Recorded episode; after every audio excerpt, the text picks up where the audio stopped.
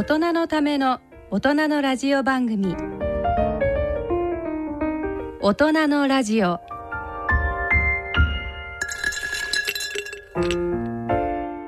ご機嫌いかがですか？坪田和夫です。こんにちは。西澤邦弘です。こんにちは久保田恵里です。この時間はご機嫌をテーマにお送りしています。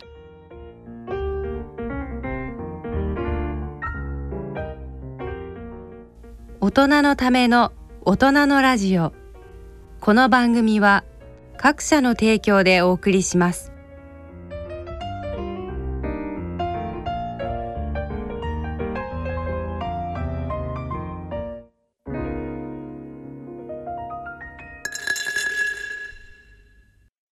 大人のラジオ。えー、ではゲストのコーナーです。スタジオにえっ、とこ今日のゲストサンブリッジ代表取締役のアレンマイナーさんをお招きしております。よろしくお願いいたしよろしくおます願いします。はい。えー、とまずちょっとご経歴などご紹介させていただきますと,、えー、とアレン・マイナーさんは1961年アメリカユタ州生まれ、えー、1986年ブリガム・ヤング大学卒業後米国オラクルへ入社されました。で1987年日本オラクル社設立のため代表者として来日され、えー、と私も知っていますが会計ソフト勘定奉行などを開発したあの会社で、えーをあの代表者として務められました。でその後あの日本の IT ベンチャー企業への投資育成支援活動に取り組まれて、えー日本ベンチャーキャピタル協会を創設されたお一人でもあります。で信念として日本のベンチャー企業こそが世界を救えるということで、えー、と現在も日本のベンチャー企業育成に尽力をされているということで、はい。で坪田先生、えー、6月にあの坪田ラボという会社をですね、あの医療圏ベンチャーに上上場されたところでございまして、今日はあの日本の IT ベンチャーを牽引されている、あのアレンマイナーさんとはい。一緒に、ね。なんかどんな話題が、生まれるか楽しみにしております。まずはまずははい公開おめでとうございます。あありがとうございます。ありがとうございます。はい。はい。ね、さっきちょっとあの事前準備でお話ししてたら、アランさんのそのけあのなんでしょう、まあ坪田先生医学部っていうところで、うんうん。アランさんは IT っていう専門があられて、えっ、とそういう中で日本の医療ベンチャーに期待することとか、うん。なんかそういったところってまず何かうんうんうん。いただけますでしょうか？まああの日本全般で言うと。まあ、20年前はベンチャーなんかできるのかなとか、大手企業ばっかり抑えてるうん。社会。で有能な人がみんな大手企業に入ってキャリアを積むっていう常識だったのが今は違ってて結構あの、まあ、先生のように立派な経営立派な、えー経験がある上で今度はあのベンチャーの世界スタートアップの世界に入り込むとか、そういう本当に20年前とあのベンチャーキャピタル協会ができるところから比べると、すごく豊かなあのスタートアップエコシステムができてきてるんですね。で当時から、えー、とやっぱりいろんな事業にあの具体的な商品具体的な課題があるとなると産業も具体的えーな特徴があります。で僕みたいにオーラクルまあコンピューターサイエンスを勉強してオーラクルで働いて IT なら知ってる。IT ならどういうふうな事業えートラブルがあるか投資する時に行き止まった時に誰か知り合いを紹介できるとか、こういう時にはこうすればいいんじゃないっていう、まあ、自分の経験から話せるんですけど当時はベンチャーキャピタリストが非常に少なかった時は、時々あのサンブリッジであのバイオテック系のファンドやらないかとか医療系やらないかとか、でこれはシリコンバレーには IT もあれば、うんうんうんえーマテリアルサイエンス系もあれば医療医療系バイオテック系もあればそれは全部あのベンチャー のカテゴリーとしてあるから、うん。なんでやらないかと。でそれはまあその時も今も思ってることはやっぱりベンチャーキャピ万能なベンチャーキャピタルというのが、うんえーあまりあ自分では納得できなくて、うん。やっぱり専門性専門がね。専門性があるうん。チームを集めてでたくさんスタートアップがあるので、うん。一社では全部はやりきれないので、ええ自分の専門分野でやっていけばいいんじゃないかなと。うん。でいつかはえー日本でもバイオテックの経験者または医療の経験者がスタートアップを支えるようになるでしょうと。でまあ当時はネットバブルだったんで IT 系が多くて IBM のあの北城さんがエンジェル投資をやったり、あのサンマイクロとかコンパクとかインテルとか、まあ、オラクルとかマイクロソフトとかのあの社長経験ある人たちが IT がブームだった時にはそれをやって。でで IT のエクセだいぶ充実してきたけども、まあ、医療の方にまだあのいろんな、まあ、先生のような方々がこれからその医療系も、えー明るくなるんじゃないかっていう、まあ、20年前の IT 領域で起きたことが今医療の方でも起き始めてるんじゃないかなと思います。アレンさんそういう結構今明るい、えーまあ、解釈で、えー嬉しいなと思うんですがだけどやっぱりよくはなっていても世界と比べた時にあまりにも遅すぎてこっちはいつもなんか焦っちゃうんですけど、どうですか？だって日本の今医薬品とか医療器具って海外からの輸入がどんどん増えちゃって日本国内で作るものが減っちゃってるんですよね。あのー IT もそうでしたよね。ん。で IT も富士通 NEC 日立がやられ始めていて、うん日本はソフトウェア産業がなくて SI, SI ばっかりで海外商品ばっかり売っているっていうのがやっぱり80年代から2000年代初めまでのことです。でも最近ですねセールスフォースは、まあ、日本に持ってきましたけども、国内で SARS の領域では freee もあればマネーフォワードもあれば、 Sansan もあれば、で Sansan みたいなソフトウェアがアメリカで誰も思いつかないんですよ。やっぱり名刺文化があるところで生まれるはい。効率性だったり、ん。あとは例えばオフィスっていう、あの Zoom ではない1対1じゃなくて空間の中で暗黙なコミュニケーションが取れるような、うん。であと自分の顔じゃなくてアニメキャラクターで対話をする、うん近くなったら聞こえるっていうオフィスみたいなものもこれもやっぱり日本ならでの発想で生まれると思うので。でそういうその日本ならではのまあ商習慣そのビジネスカードやり取りするとか、うん。あのまあアニメーションが大好きだとかそのそういうカルチャーとか、そういったあの特殊性が結構世界に対して有力を持っている可能性があるということですか？そうすると IT でそうなったようにこれから健康医療ももう今ちょっと負けてるけどうん。勝て勝っていけるぞと。と思います。あ素のやっぱり 20, 20年間ぐらいスタートが遅れてるから、当然今日現在で比較すると、もう不安でしかないと思うんですけどそうそうそうそう20年前の IT も同じだった。いいですね。そういうこと言ってもらうとなんか元気づけられる、いや本当に本当に。そうあのありがとうございます。でそういう意味では、はい。うん。確かにあの坪田先生はその日本人とかアジア人にすごく多い禁止の分野なんかをね、ターゲットにされてるから、うん。あのそういう意味でのこうちょっとこう世界の中でも増えちゃってるところから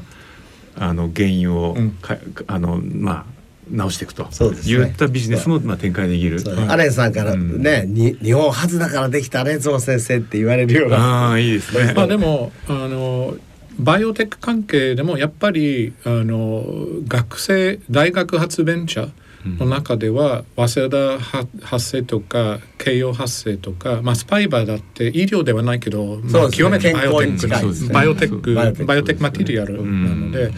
そのバイオの最先端の研究をしている人たちは元からいた。で、あのもう15年前からでも第一世代のそういうバイオテックベンチャーが始まって公開して、えーそこそこあの立ち上がっているあの会社がそこそこあるようにアメリカでも、えーあの 最初のバイオテックベンチャーの公開が85,6年頃なんですよね。ちょうどジェネティックとか、ジェジェネテックと、そうそうそう。でそこから20年後ぐらいにバイオテックベンチャーブームが起きて、で日本も初めてのバイオテックベンチャースタートアップ公開もう15年間ぐらい経ってるので、もう今からそこで学んだ人たちとか IT 系だったらサイバーエージェントとかグリーとか DeNA とか楽天とかで学んだ人たちが次のインベスターになったり、うん。次の経営者になったり、よくあのジェネンテックマフィアっていう言葉があってジェネンテックで学んだ人たちがどんどん新しいものを作る、で今の話だと日本でもそういう IT の会社、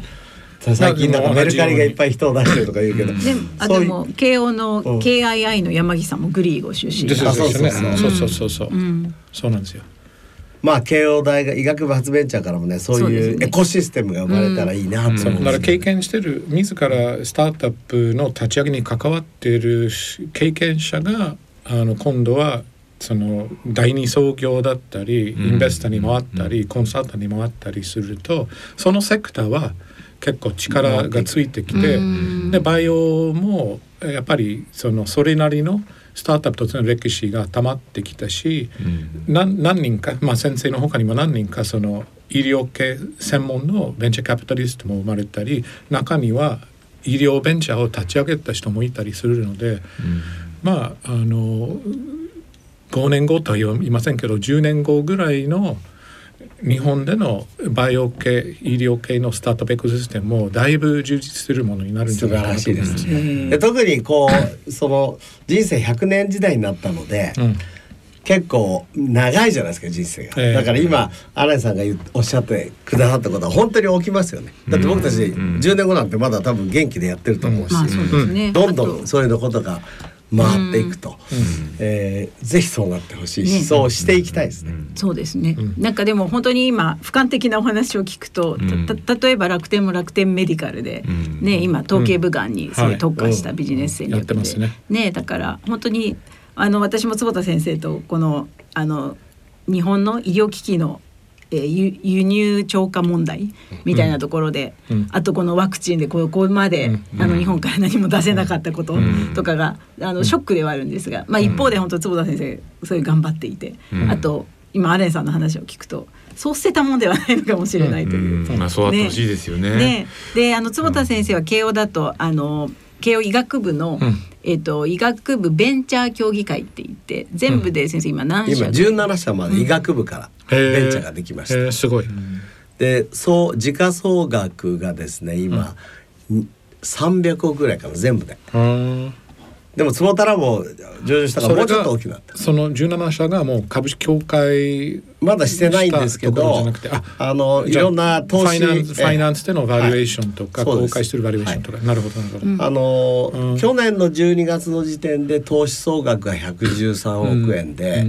公的資金も30億円取ってるんですね、うん。ですから結構頑張ってます。あでも今の話を聞いてたらあの日本ベンチャーキャピタル協会ができた1年目か2年目ぐらいで僕が団長を頼まれたのはアメリカの日本あアメリカのベンチャーキャピタル協会とかバブソンコレッジとかハーバードのちょっと有名な先生とかスタンフォードとか連れて行ってって言われて、うん。行った時のスタンフォードでの話は今の話で思い出したんですけあど医学部と MBA の学部と、えーあと IT はい。の学部でチームを組んでそれぞれの学部の 3, 三人チームを組んでそれでピッチコンテストやれっていうのをやっててで結局はその医療に対する IT とかあの医療なんだけどそれを支える社内の IT とか、ああとそれをビジネスにしていく観点とかその学部をまたがった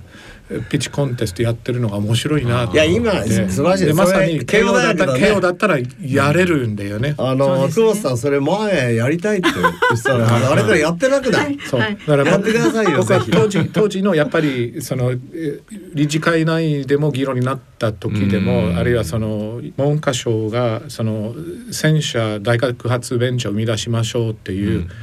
のを、もうもうはるかに戦車超えましたけど、あ言い出した時のやっぱり日本の学部内学部を超えた勉強をさせない。うん。あのマルチディスプリナリーな人を生み出せない構造、うんうんあの誰々ゼミで学部だけじゃなくて、うん。この先生の学部生であるという、確かに。あの専門性、うん。そう専門性の有り余ってあのそのやっぱりアントプラナーその組織を作るといういろんないろんな観観点を持ってる人いろんな世界観を持ってる人が組み合わさってて面白いビジネスができるので、あのその学部に寄りすぎてるところがちょっとそうそういうアントプラネリズムを大学から発生するのは邪魔するかなと、そう専門教育が日本強いんですよね、特に医学部なんかはまず医者であるって専門だけじゃなくて例えば僕だったら眼科、と眼科以外勉強しなくなっちゃうんですよみんな、うん、なるべくうちの眼科のレジデントとかにはね、うん、もっと他のこと勉強しようよって、うん、まあ結構それでうちの眼科科から4社ベンチャーがスタートしましたけど、はい他の科も育ってほしいな。と、そうですね、今その慶応発医学部ベンチャーは眼科が4社で一番多い、でそれは坪田先生とこの、まあ、坪田ラボって言って、うん、そういう近視とか老眼ドライアイに特化する、あと他はどういうところえっ、とレストアビジョンっていう遺伝子治療、それからセリュージョンっていう再生医療、それからウィンクっていうスマートフォンでその目の検査を全部やっちゃおうっていう医療機器のメーカー、がまあ4つ。4つ。であとは、えーと、心臓のあの福田先生。そうハートシードって言って心臓を iPS 細胞から作ろうとか、あと岡野先生と中村雅也先生がやってる K ファーマっていうのはまあえーと、肝陽系幹細胞を使って脳の治療したりとか、うん、脊髄損傷を治したりとか iPS 細胞から脊髄損傷を治したりとか、うん、それから脳のレアディジーズを iPS 創薬をしようとか、うん、いや非常に面白いですね。みんなこう世界に進出するためのあのフォローっていうのももう大学として。もう慶応の医学部のいいとこはもう世界しか見てないんですよ最初から。だって英文論文しか意味ないと思ってるでしょ。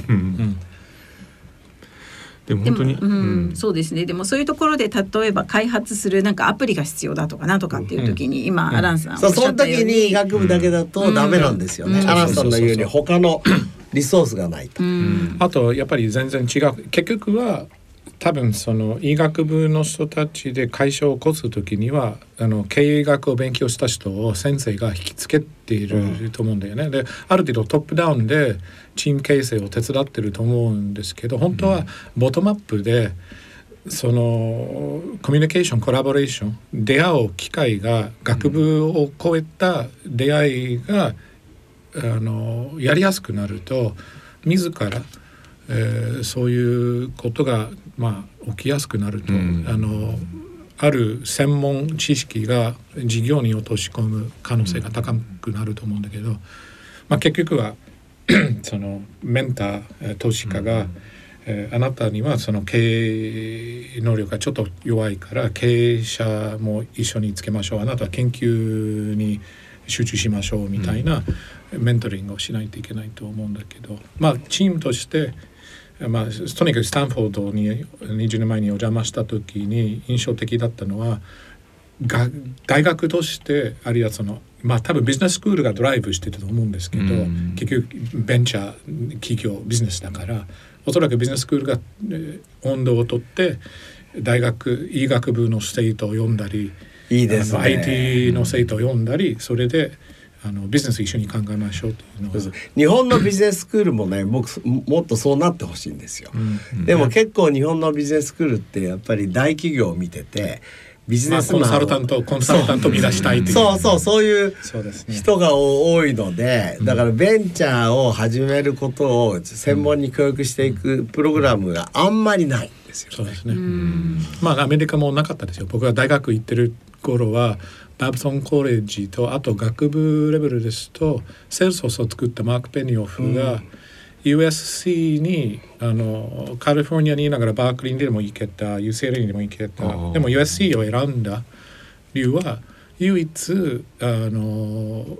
学部のビジネスの中でアントプレナーシップを専門にやってる80年代、うん。うん、で全米で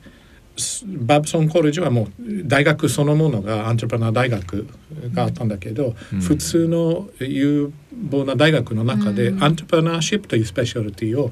学部の経営学でできたの。86年卒なので僕らは。で USC しかなかったんですよ。いや当時ねベンチャーのアメリカでさえ。日経にもあの日経ベンチャーって雑誌があったんで、うん、でもやっぱりそういうのを取材して記事作ってなかったですねあまり。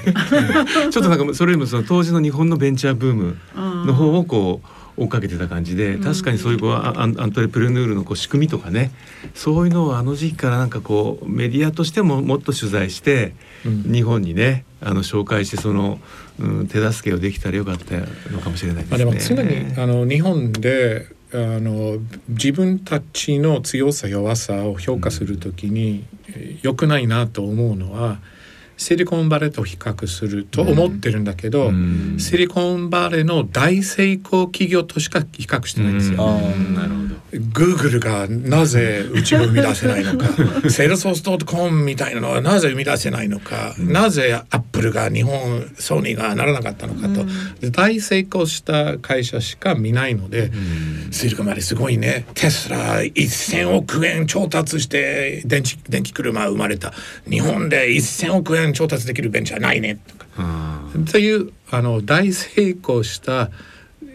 会社しか日本に入ってこないから。えー、ほどほどの成果はアメリカ国内でサバイブするだけで精一杯だし、シリコンバレーのベンチャーだって。で日本日本でもシリコンバレーでも本当に立ち上げ段階のスイード段階でピッチを聞いてるとろくでもないものが シリコンバレーだって。でそのろくでもないものが資金調達できてもすぐ潰れて、うん、あのアメリカからも消えるもちろん日本で誰も聞いたことがないのは何万とあるんで、うん、で、うん、その日本でベンチャー投資をしてるとその何万と見ててなんでこんな、えー、しょうもないというのはベンチャーやってるやろうとしてる人たちには失礼ですけどなんでこんなしょうもないものばっかり聞かないといけない、うん、その中に、あのダイヤモンドになりうる、うん、あのいっぱい掘らないと、本当にすごいのは見つけられないので、それがベンチャーキャピタルの仕事が全ての話を聞いて、えー、自分と自分が納得するものを選んでアレンさんって年間何個ぐらいそういう話を聞くんですか？話あの昔ほどではないけど、ええ。えー、と、うん、去年1年間は、えー、多分100社ぐらいエンジェルで、うん、で投資したのは112社ぐらい。あ10%ぐらいですね。うんいや勉強だね、ね、それから最近なんかあのヘルスそう、うん、ヘルスサイエンスの方にそうなんですよ。投資投資とか大興味あるね。ででこれが意外と僕は今でもバイオテックとかメディカルデバイスとかそういうのをやる自信が全くないんですよ。ただ、えー、自分が2年前にあのリンパがんにかかった時に、はい、母親が10年間ぐらいベジタリアンにやってるんですよ。うん、で彼女何やりだしたかというと心筋梗塞で死にそうになって、うん、先生と何回も何回もどういう食習慣選べばいいかって相談したらまあビーガンでもなればっていう、うん、もうふざけて答えてでそれを真に受けてやりだしたら彼女が、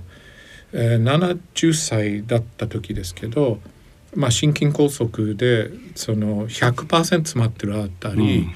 90%詰まってるのと70%詰まってるところであのステントを全部入れたら死ぬから2つだけ入れて助かったところ、うん、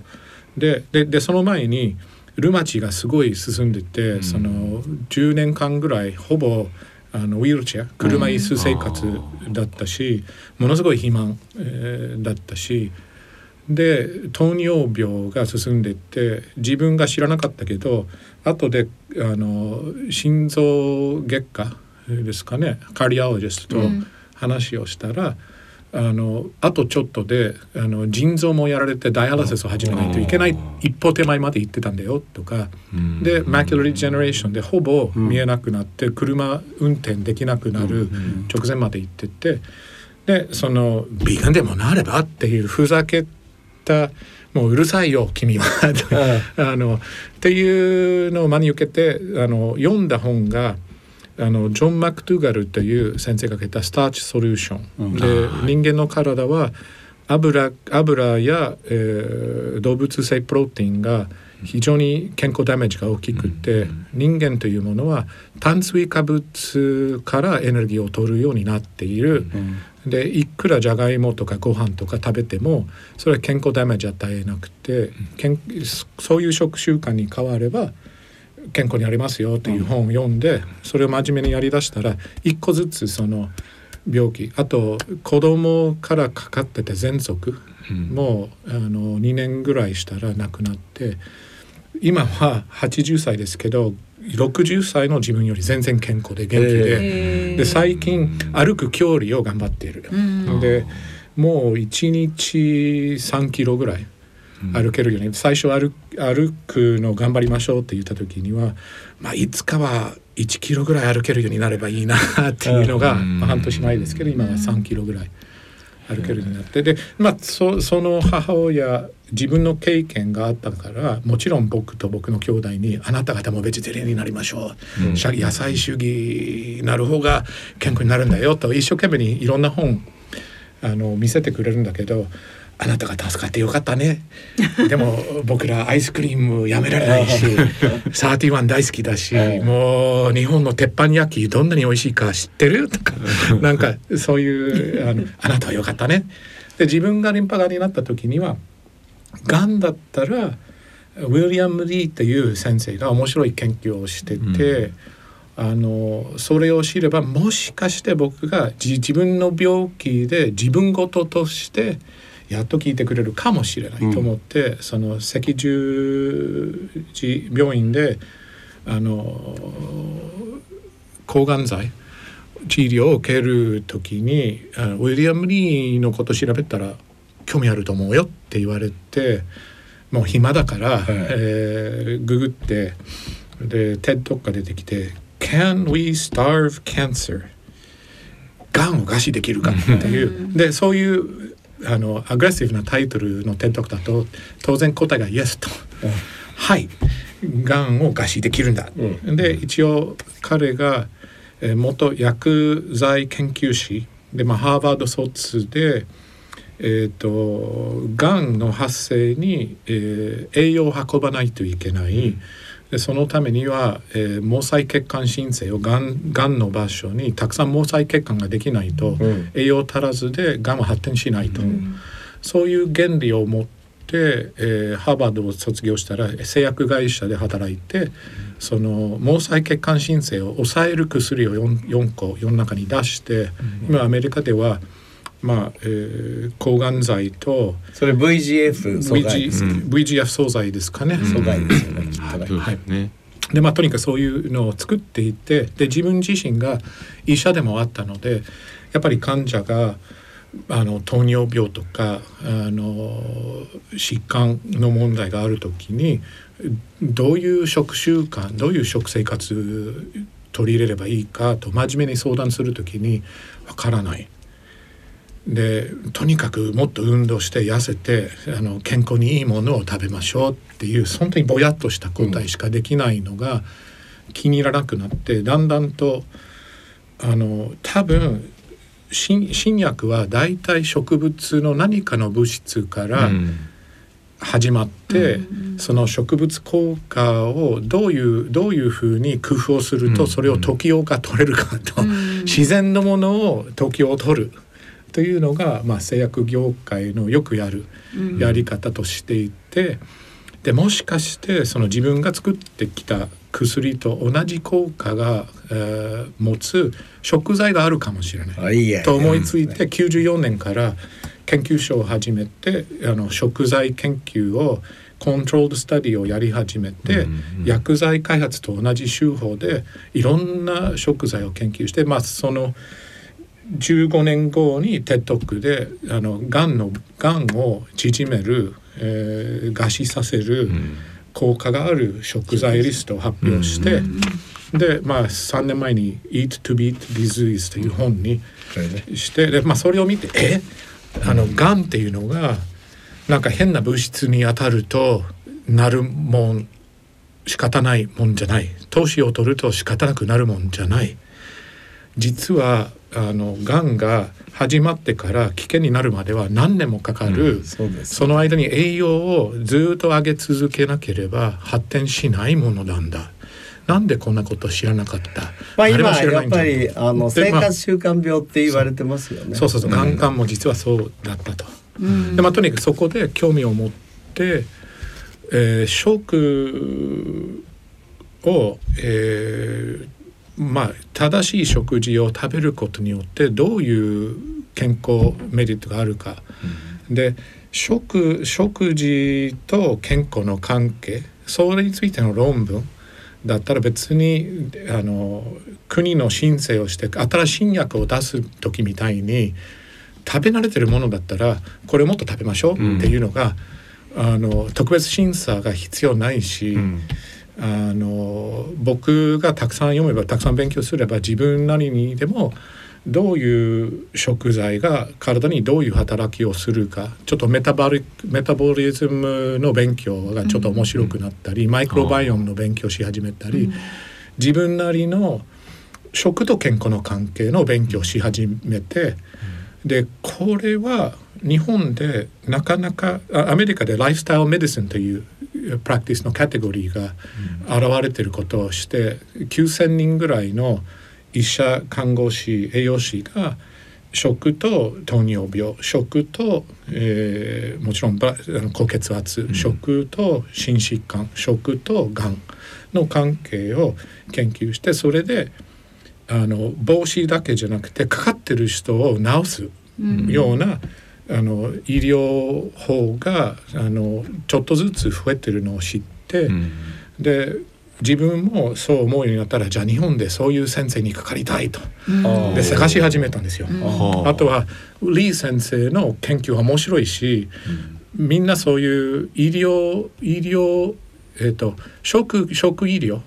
をやってるアメリカの人たちはみんな沖縄がいい沖縄日本日本の生活習慣いいんです、うん。豆腐を食べましょう。納豆食べましょうって、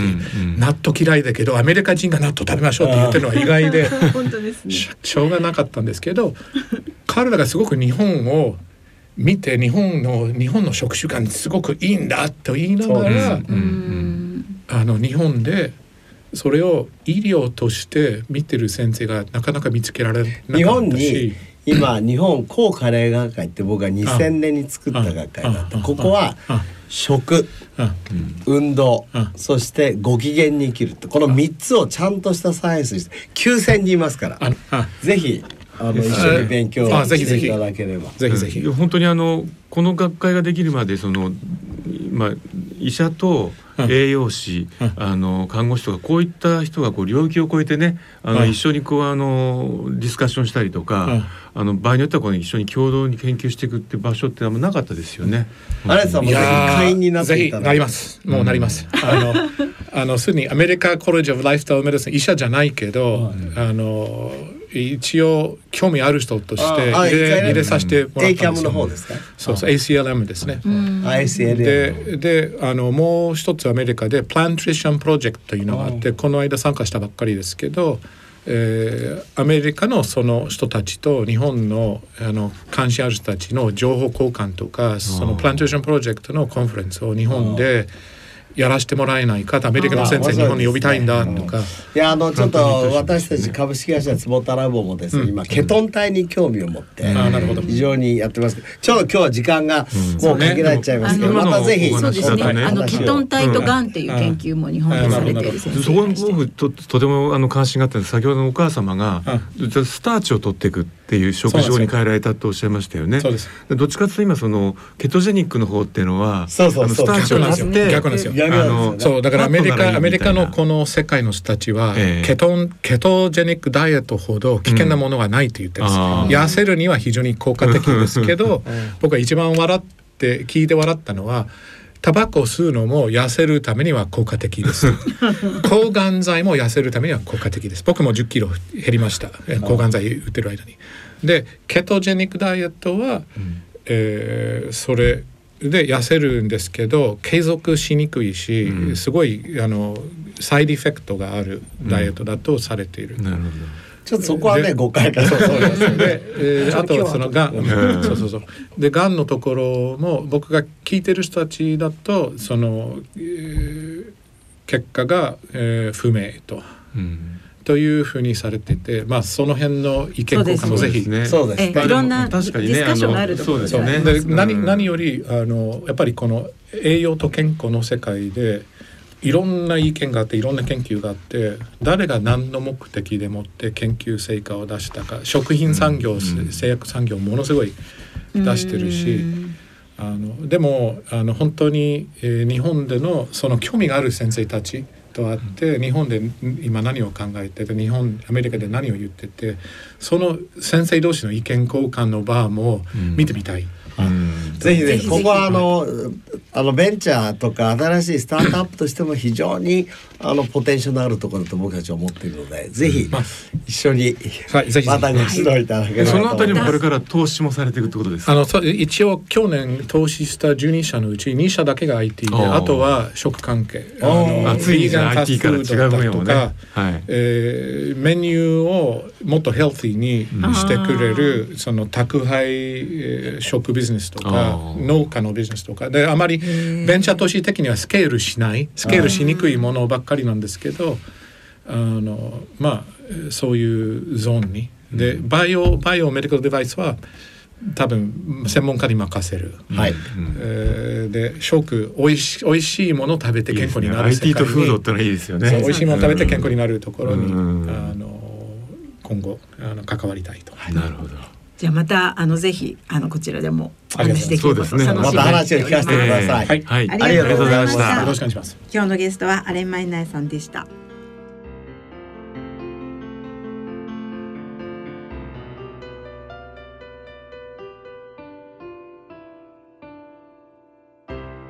大人のラジオ。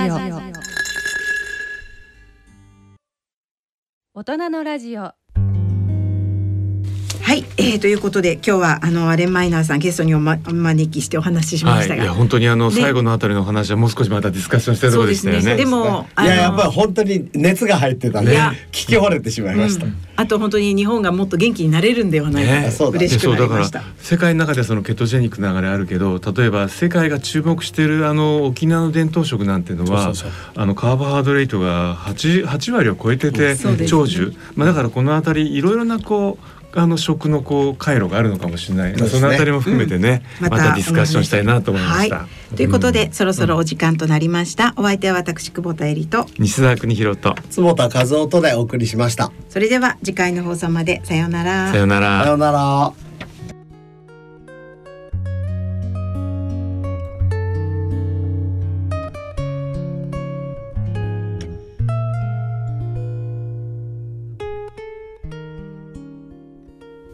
大人のための大人のラジオこの番組は各社の提供でお送りしました。